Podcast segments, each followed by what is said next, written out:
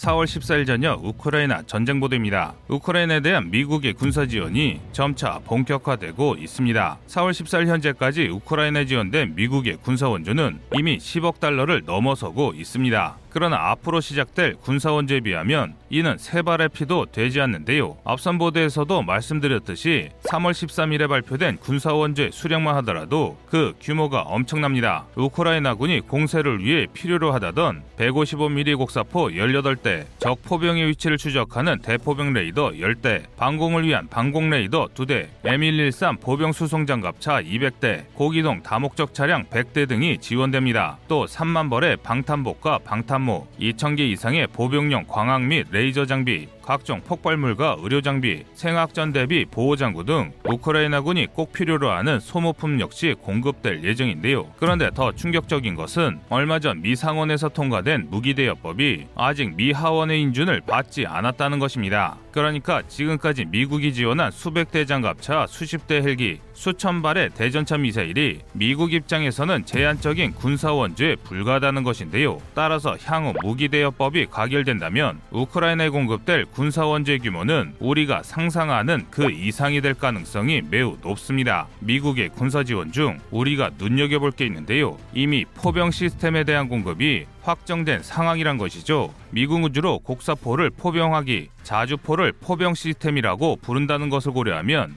미군이 보유 중인 M106 팔라딘 자주포 중 상당수가 우크라이나군에 인도될 가능성이 매우 높습니다. 심지어 바이든 대통령이 4월 13일 미국의 주요 군수 업체 8개 대표와 만나 우크라이나 군수 지원에 대한 대담을 나눴습니다. 이 대담의 정확한 내용은 알 수 없지만 우크라이나 지원할 물자 생산에 대한 대화가 오고 간 것은 확실합니다. 이에 따라 상상 그 이상의 물자가 우크라이나에 지원될 전망입니다. 이렇게 미국이 우크라이나 전쟁에 본격적으로 팔을 걷어붙이는 사이 유럽에서 러시아 침략을 걱정하는 나토 국가들이 우크라이나에게 직접적인 원조를 계속하고 있습니다. 오신트발 정보에 따르면 독일군의 장비들이 폴란드 국경을 넘어섰으며 체코 제 자주포와 폴란드의 치장 전차들이 이미 우크라이나에 도착했다고 하는데요. 관련된 사진과 영상이 계속 등장하고 있는 것으로 보아 이 정보들은 사실일 가능성이 매우 높은 상황입니다. 그런데 아직도 많은 분들이 우크라이나가 나토에 가입하려 해서 전쟁이 일어났다는 주장을 하십니다.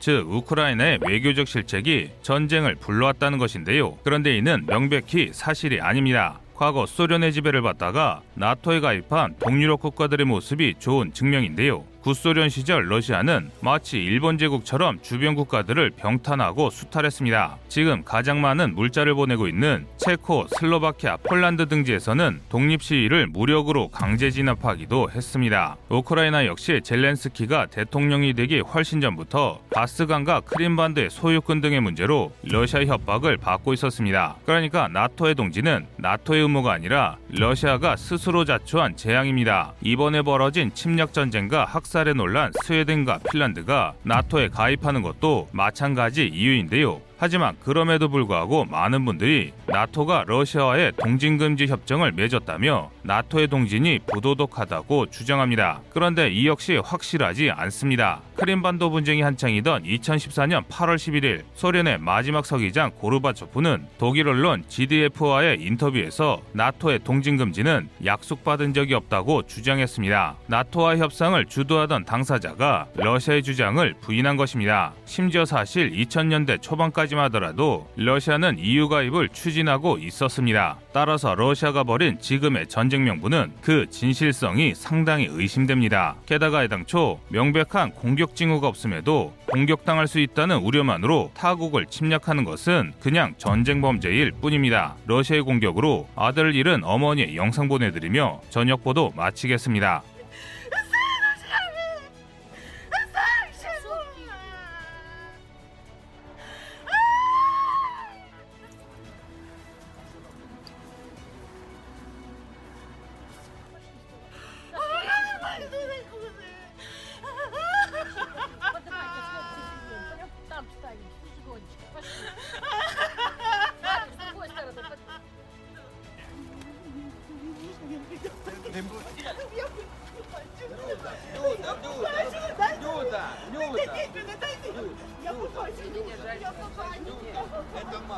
이상 꺼리투브였습니다.